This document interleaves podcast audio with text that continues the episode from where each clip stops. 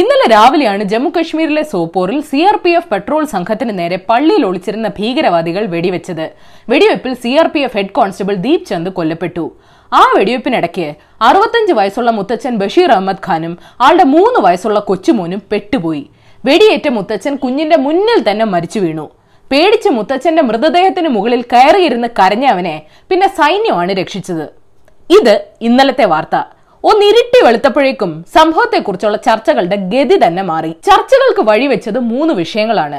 മുത്തച്ഛനെ കൊന്നത് ആരാണ്? കുഞ്ഞിന്റെ ചിത്രം പോലീസ് പ്രചരിപ്പിച്ചത് എന്തിനാണ്? സംഭവം കശ്മീരിനെ കുറിച്ച് പറയുന്നത് എന്താണ്? വിവാദങ്ങൾക്ക് തിരികൊളുത്തിയത് കൊല്ലപ്പെട്ടയാളുടെ മകൻ സുഹേൽ അഹമ്മദ് ആണ്. അച്ഛനെ കാറിൽ നിന്ന് വലിച്ചിറക്കി വെടിവെച്ചത് സി ആർ പി എഫ് ആണെന്ന് ആൾ ആരോപിക്കുന്നു. തെറ്റായ ആരോപണമാണ്. സേനയെ അപകീർത്തിപ്പെടുത്തിയാൽ നിയമ നടപടി സ്വീകരിക്കുമെന്ന് സോപ്പോർ പോലീസ് അറിയിച്ചു. ഇങ്ങനെ രണ്ട് കഥകൾ വന്ന സ്ഥിതിക്ക് കശ്മീരിൽ സത്യത്തിന്റെ നിലനിൽപ്പ് തന്നെ അപകടത്തിലാണെന്ന് മെഹബൂബ മുഫ്തിയുടെ ട്വിറ്റർ വഴി മകൾ ഇൽത്തിജ മുഫ്തി പറഞ്ഞു. പേടിച്ച് കരയുന്ന കുഞ്ഞിന്റെ വീഡിയോയും ഫോട്ടോയും എന്തിനാണ് എടുത്തതെന്നായിരുന്നു അടുത്ത ചോദ്യം. മാധ്യമപ്രവർത്തകർക്ക് നിയന്ത്രണങ്ങളുള്ള മേഖലയിൽ ആരാണ് ഇത്രയും ഭീകരമായ ദൃശ്യങ്ങൾ പകർത്തിയെന്ന ചോദ്യവും ഉയരുന്നുണ്ട്. ജൂനൽ ജസ്റ്റിസ് ആക്ട് ലംഘിച്ചുകൊണ്ട് അരക്ഷിതാവസ്ഥയിൽ കരയുന്ന കുഞ്ഞിന്റെ മുഖം സോഷ്യൽ മീഡിയ വഴി വെളിപ്പെടുത്തിയതിനും ചിത്രം പ്രചരിപ്പിച്ചതിനും കശ്മീർ പോലീസിനെ വിമർശിച്ചുകൊണ്ട് ആംനസ്റ്റി ഇന്റർനാഷണൽ രംഗത്തെത്തി. രക്ഷപ്പെടുത്തിയതിൽ നന്ദിയുണ്ട്, പക്ഷെ കുഞ്ഞിന്റെ ചിത്രം നിങ്ങളുടെ നന്മയെ ഉയർത്തിക്കാട്ടാനുള്ള പ്രൊപ്പഗാൻഡയ്ക്ക് വേണ്ടി ഇങ്ങനെ പ്രചരിപ്പിക്കരുതെന്ന് മുൻ മുഖ്യമന്ത്രി ഒമർ അബ്ദുള്ള ട്വീറ്റ് ചെയ്തു. ചിത്രങ്ങൾ എടുത്ത് ആരാണെന്ന് അറിയില്ല, ഞങ്ങൾ അന്വേഷിക്കുന്നുണ്ടെന്ന് പോലീസ് പറയുന്നു. കഴിഞ്ഞ ആഴ്ചയാണ് കശ്മീരിലെ ബേജ്ബറയിൽ പുത്തൻ ഉടുപ്പ് വാങ്ങാൻ ഇറങ്ങിയ മെഹാൻ യാസീൻ എന്ന ആറ് വയസ്സുകാരനും അച്ഛൻ മുഹമ്മദ് യാസീൻ ഭട്ടും മറ്റൊരു വെടിവെപ്പിന്റെ ഇടയ്ക്ക് പെട്ടുപോകുന്നത്. ഈ സംഭവത്തിൽ കൊല്ലപ്പെട്ടത് മകനാണ്. കശ്മീരിലെ കുട്ടികൾ വളരുന്നത് ഭീകരാന്തരീക്ഷത്തിലാണെന്ന് ഐക്യരാഷ്ട്രസഭ തന്നെ പറയുന്നു. കുട്ടികൾ ഒരേ സമയം ആയുധവും ഇരയുമാണ്. പഠിക്കാനോ കളിക്കാനോ പുറത്തുവിടാൻ മാതാപിതാക്കൾക്ക് ആശങ്കയുണ്ടെന്ന് കശ്മീർ കേസ് എന്ന റിപ്പോർട്ട് പറയുന്നു. മുന്നൂറ്റി എഴുപത് എടുത്തു കളഞ്ഞതിന് ശേഷം ഒമ്പതിനും പതിനെട്ടിനും ഇടയിലുള്ള നൂറ്റി നാൽപ്പത്തിനാല് കുട്ടികളെ കരുതൽ തടങ്കലിൽ വെച്ചിരുന്നുവെന്ന് ജമ്മു കശ്മീർ ഹൈക്കോടതിയുടെ കീഴിലെ ജുവനൈൽ ജസ്റ്റിസ് കമ്മിറ്റി കണ്ടെത്തി. ഇത്രയൊക്കെ ആയിട്ടും കശ്മീരിൽ ഇപ്പൊ എല്ലാം ഓക്കെ ആണെന്ന് ഇന്ത്യയിലെ മറ്റ് ജനങ്ങൾ വിശ്വസിക്കുന്നുണ്ടോ എന്നുള്ള ചോദ്യമാണ് ഇന്നലെ ഉയർന്നത്. രാജ്യത്തെ സംരക്ഷിക്കുന്ന സൈന്യത്തോട് എല്ലാ ബഹുമാനവും സ്നേഹവും ഉണ്ട്. അതുകൊണ്ട് തന്നെ എല്ലാവരോടുമായിട്ട് കുറച്ച് കാര്യങ്ങൾ ചോദിച്ചോട്ടെ. നമ്മുടെ രാജ്യത്തെ കുഞ്ഞുങ്ങൾ ഇങ്ങനാണോ വളരേണ്ടത്? ഒരു നിമിഷം കൊണ്ട് തീരേണ്ടതാണോ അവരുടെ സ്വപ്നങ്ങൾ? സംഭവത്തെ സമ്പിത് പാത്രയെ പോലുള്ള ബി ജെ പി നേതാക്കൾക്ക് കളിയാക്കാൻ വിട്ടുകൊടുക്കണോ? സ്വയം തീരുമാനിച്ചോ. ഏതായാലും നിങ്ങൾ ഇന്നറിയേണ്ട പത്ത് വിശേഷങ്ങൾ ഇതാണ്.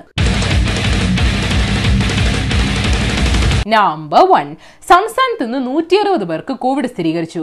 രാജ്യത്ത് നിന്ന് പത്തൊമ്പതിനായിരത്തോളം പേർക്ക് സ്ഥിരീകരിച്ചു. രോഗികളുടെ എണ്ണം ആറ് ലക്ഷം കടന്നതോടെ ഇന്ത്യ മൂന്നാം സ്ഥാനത്തുള്ള റഷ്യയ്ക്ക് ഒപ്പം എത്താറായി. വെറും അഞ്ച് ദിവസം കൊണ്ടാണ് ഒരു ലക്ഷം രോഗികൾ ഇന്ത്യയിൽ കൂടിയത്. റഷ്യയിലെ രോഗികളുടെ എണ്ണം ഇന്ന് ആറര ലക്ഷം കടന്നു. ഇരുപത്തി ആറ് ലക്ഷമുള്ള യു എസും പതിനാല് ലക്ഷമുള്ള ബ്രസീലുമാണ് ഒന്നും രണ്ടും സ്ഥാനത്ത്. റാങ്കിന് മുന്നിലുള്ള രാജ്യങ്ങളിലെ ഭരണകൂടം അവലോകനം ചെയ്ത് നോക്കിയാൽ അറുപത്തഞ്ച് വയസ്സിന് മുകളിൽ പ്രായമുള്ളവർക്കും കോവിഡ് രോഗികൾക്കും പോസ്റ്റൽ ബാലറ്റ് സൗകര്യം കൊടുക്കുമെന്ന് കേന്ദ്രം അറിയിച്ചു. പക്ഷെ എനിക്ക് കാണേണ്ടത് വരാനിരിക്കുന്ന ഇലക്ഷൻ പ്രചാരണങ്ങളാണ്. ഹലോ അമ്മേ, വോട്ട് ചെയ്യാൻ മറക്കരുത്. വാഗ്ദാനങ്ങളൊക്കെ വാട്സാപ്പ് വഴി അയച്ചിട്ടുണ്ട്. Number two.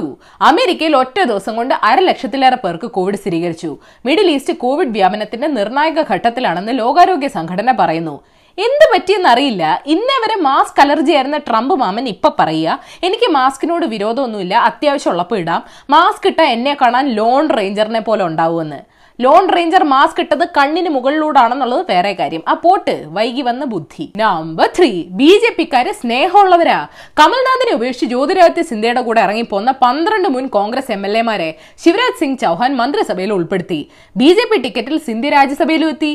മൊത്തത്തിൽ ഇരുപത്തിരണ്ട് എം എൽ എമാർ ഇറങ്ങിപ്പോന്നെങ്കിലും ഇപ്പൊ തന്നെ മന്ത്രിസഭയിൽ മുപ്പത്തിനാല് അംഗങ്ങളായി. കുത്തിക്കേറ്റുന്നതിന് ഒരു ലിമിറ്റില്ലേ? ബാക്കിയുള്ളവർക്ക് കാത്തിരുന്നേ പറ്റൂ. പേടിക്കേണ്ട, ബി ജെ പിക്കാര് സ്നേഹമുള്ളവരാ. Number four. ചൈനീസ് ആപ്പുകൾ നിരോധിച്ചത് ഇന്ത്യയുടെ ഡിജിറ്റൽ സ്ട്രൈക്ക് ആണെന്ന് കേന്ദ്രമന്ത്രി രവിശങ്കർ പ്രസാദ്. ചൈനീസ് സോഷ്യൽ മീഡിയയായ വേബോയിലെ അക്കൗണ്ട് മോദിജി ഉപേക്ഷിച്ചു. ചൈനീസ് കമ്പനികളെ ഹൈവേ പ്രൊജക്ടുകളിൽ പങ്കെടുക്കുന്നത് നിരോധിക്കുമെന്ന് നിതിൻ ഗഡ്കരി. പക്ഷേ മറുഭാഗത്ത് ഫാർമ കമ്പനികൾക്ക് വേണ്ട അസംസ്കൃത വസ്തുക്കൾ ചൈനയിൽ നിന്ന് ഇറക്കുമതി ചെയ്യാൻ കസ്റ്റംസ് സമ്മതിച്ചു. L G, Samsung, Toyota, Honda, Siemens എന്നീ കമ്പനികൾക്ക് ഇറക്കുമതി ചെയ്ത ചരക്കുകൾക്കും അനുവാദം കൊടുത്തു. കുമ്പിടിയാ Kumbidi. Number five. Jose K Mani L D F ചേരൂ ഇല്ലയോ, ചേരൂ ഇല്ലയോ, വന്നാലും എനിക്കൊന്നും ഇല്ല, പക്ഷെ ഞാൻ ജയിച്ച പാലാ സീറ്റ് വിട്ടുതരത്തില്ലെന്ന് മാണി സി കാപ്പൻ. മാണിയെ വേട്ടയാടി എൽ ഡി എഫിലേക്ക് പോകാൻ ജോസ് കെ മണിക്ക് കഴിയില്ലെന്ന് ബെന്നി ബെഹനാൻ. ഞങ്ങൾ പുറത്താക്കിയതല്ല, സ്വയം പുറത്തുപോയതാണ്. നല്ല കുട്ടിയായിട്ട് തിരിച്ചു വന്നാൽ തിരിച്ചെടുക്കാമെന്ന് പി ജെ ജോസഫ്. ജോസേട്ടാ, ഡിമാൻഡ് ഉള്ളപ്പോ ഡിമാൻഡ് വെക്കണം. വാഗ്ദാനങ്ങൾക്കേ ആയുസില്ല. ഞങ്ങൾക്ക് ജനങ്ങൾക്ക് നന്നായിട്ടറിയാം. നമ്പർ സിക്സ്, ഇന്ത്യക്ക് നേരെ ചൈന നടത്തിയ കടന്നുകയറ്റം വഴി കമ്മ്യൂണിസ്റ്റ് പാർട്ടിയുടെ തനി നിറവാണ് പുറത്തു വന്നിരിക്കുന്നതെന്ന് അമേരിക്ക അഭിപ്രായപ്പെട്ടു. ആപ്പുകൾ നിരോധിച്ചതിൽ സന്തോഷമുണ്ടെന്ന് അമേരിക്കൻ ഡിപ്ലോമാറ്റ് നിക്കി ഹാലി പറഞ്ഞു. ചൈനീസ് സർക്കാർ നിയന്ത്രിക്കുന്ന ഇരുപത് കമ്പനികളെ യു എസ് വിപണിയിൽ നിന്ന് നിരോധിക്കാനുള്ള ഒരു ബില്ല് കൊണ്ടുവരാൻ പ്ലാൻ ഉണ്ടെന്ന് റിപ്പബ്ലിക്കൻ ലോമേക്കർ മാർക്കോ റൂബിയോ അറിയിച്ചു. ഉപദേശം വല്ലതും വേണമെങ്കിൽ ഇങ്ങോട്ട് വിളിച്ചാൽ മതി. നമ്പർ സെവൻ, തനി നിറം പുറത്തുവിട്ട അടുത്ത കക്ഷി റഷ്യൻ പ്രസിഡന്റ് പുട്ടിനാണ്. രണ്ടായിരത്തി മുപ്പത്തി ആറ് വരെ പുട്ടിനെ പ്രസിഡന്റായി തുടരാൻ അനുവദിക്കുന്ന ഭരണഘടനാ ഭേദഗതി വോട്ടിനിട്ടു. പാസായി. പുട്ടിൻ അല്ലെങ്കിലും ഇരുപത് വർഷമായിട്ട് പ്രധാനമന്ത്രി പ്രസിഡന്റ് പദവികളിൽ അങ്ങോട്ടും ഇങ്ങോട്ടും ചാടിക്കളിക്കുന്നുണ്ട്. അറുപത്തേഴ് വയസ്സായി, ഇനിയും ചാടാൻ വയ്യ. അപ്പൊ പിന്നെ ഭരണഘടന അങ്ങ് മാറ്റി. ഇയാള് ബാക്കിയുള്ള നേതാക്കളെ കൂടെ വഷളാക്കും. നമ്പർ എയ്റ്റ്, മുംബൈ വിമാനത്താവളം നടത്തിപ്പിൽ എണ്ണൂറ്റിയഞ്ച് കോടി രൂപയുടെ ക്രമക്കേട് നടത്തിയെന്ന് ആരോപിച്ച് C B I G V K group chairman Venkata Krishna Reddy Gunapati മകനും മുംബൈ ഇന്റർനാഷണൽ എയർപോർട്ട് ലിമിറ്റഡിന്റെ മാനേജിംഗ് ഡയറക്ടറുമായ ജി വി സഞ്ജയ് റെഡ്ഡി എന്നിവർക്കെതിരെ കേസെടുത്തു. എയർപോർട്ട് അതോറിറ്റി ഓഫ് ഇന്ത്യയിലെ ചില ഉദ്യോഗസ്ഥരും സി ബി ഐയുടെ പട്ടികയിലുണ്ടെന്ന് കേൾക്കുന്നു. ഏതായാലും കോവിഡ് സഹായിച്ച് വിമാനം ഇല്ലാത്തതുകൊണ്ട് ആരും നാട് വിട്ടില്ല. നമ്പർ നയൻ, ഇന്ത്യൻ റെയിൽവേ ചരിത്രത്തിൽ ആദ്യമായിട്ട് ട്രെയിനുകൾ കൃത്യസമയം പാലിച്ചോടി. ജൂലൈ ഒന്നിനോടിയ ഇരുന്നൂറ്റൊന്ന് ട്രെയിനുകളാണ് കൃത്യസമയം പാലിച്ചത്. കാരണം എന്താ? അതെല്ലാം സ്പെഷ്യൽ ട്രെയിനുകളായിരുന്നു. അതാണ് പ്രത്യേക ട്രെയിനിന്റെ പ്രത്യേകത. നമ്പർ ടെൻ, ബോട്സ്വാനയിൽ രണ്ട് മാസത്തിനിടെ മുന്നൂറ്റമ്പതോളം ആനകൾ ചരിഞ്ഞതായിട്ട് കണ്ടെത്തി. എന്തോ പുതിയ രോഗമാണെന്ന് സംശയിക്കുന്നു. ഉറപ്പിക്കാൻ സഹായിക്കുന്ന ലാബ് റിസൾട്ട്സ് കിട്ടാൻ ആഴ്ചകൾ എടുക്കുമെന്ന് സർക്കാർ പറയുന്നു. കൊമ്പുകൾ ആരും മോഷ്ടിച്ചിട്ടില്ല, അതുകൊണ്ട് വേട്ടയാടലാകാനുള്ള സാധ്യത കുറവാണെന്നും കേൾക്കുന്നു. വിഷമാണെങ്കിൽ മറ്റു മൃഗങ്ങളെയും ബാധിക്കണ്ടേ? ഈ അസുഖങ്ങൾ മനുഷ്യരിലേക്കും പകരുമെന്നുള്ള പേടിയും ഉണ്ട്. പക്ഷിപ്പനി, പന്നിപ്പനി, ഇനി ആനപ്പനിയും കൂടെ സഹിക്കാൻ വയ്യ. ബോണസ് ന്യൂസ്, തൂത്തുക്കുടിയിൽ അച്ഛനും മകനും പോലീസ് കസ്റ്റഡിയിൽ കൊല്ലപ്പെട്ട സംഭവത്തിൽ നാല് പോലീസുകാരെ അറസ്റ്റ് ചെയ്തു. പോലീസ് അതിക്രമത്തെക്കുറിച്ച് മൊഴി നൽകിയ വനിതാ കോൺസ്റ്റബിളിന് സുരക്ഷ ഒരുക്കാനും കോടതി ആവശ്യപ്പെട്ടു. നവംബറിൽ നടക്കുന്ന പ്രസിഡന്റ് തെരഞ്ഞെടുപ്പിൽ ജയിച്ചാൽ ട്രംപ് വിലക്കിയ എച്ച് വൺ ബി വിസ പുനഃസ്ഥാപിക്കുമെന്ന് പ്രസിഡന്റ് കാൻഡിഡേറ്റ് ജോ ബൈഡൻ അറിയിച്ചു. പൈലറ്റുമാരുടെ വ്യാജ ലൈസൻസ് കേസിൽ പാകിസ്ഥാൻ ഇന്റർനാഷണൽ എയർലൈൻസിനെ യൂറോപ്യൻ യൂണിയൻ ആറ് മാസത്തേക്ക് വിലക്കി.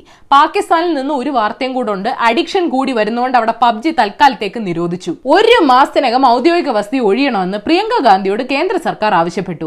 സെഡ് പ്ലസ് സുരക്ഷയുള്ളവർക്ക് സർക്കാർ താമസ സൗകര്യം നൽകണമെന്ന് വ്യവസ്ഥയൊന്നും ഇല്ലെന്നും അറിയിച്ചു. പുറത്താക്കാം, പക്ഷെ ഒഴിപ്പിക്കാനാവില്ല. അപ്പോൾ ശരി, ഏഷ്യാവിൽ ചാനൽ സബ്സ്ക്രൈബ് ചെയ്യണം, മണിയടിക്കണം. രസകരമായ വാർത്തകൾ വായിക്കാൻ ഏഷ്യാവിൽ മലയാളം വെബ്സൈറ്റ് സന്ദർശിക്കണം. ഈ വീഡിയോ ഇഷ്ടപ്പെട്ടെങ്കിൽ ലൈക്ക് ചെയ്യണം, ഷെയർ ചെയ്യണം. കോമൺ സെൻസിന് നിരക്കുന്ന അഭിപ്രായങ്ങൾ താഴെ അറിയിക്കാം. Thought for the day. Mahatma Gandhi പറഞ്ഞിട്ടുണ്ട്, നിങ്ങൾ സ്വേച്ഛാധിപത്യത്തിന്റെയോ വിശുദ്ധ സ്വാതന്ത്ര്യത്തിന്റെയോ ജനാധിപത്യത്തിന്റെയോ പേരിൽ നാശം വിതച്ചാലും ഭവനരഹിതർക്കും മരിച്ചവർക്കും അനാഥർക്കും എന്ത് വ്യത്യാസമാണുള്ളത്?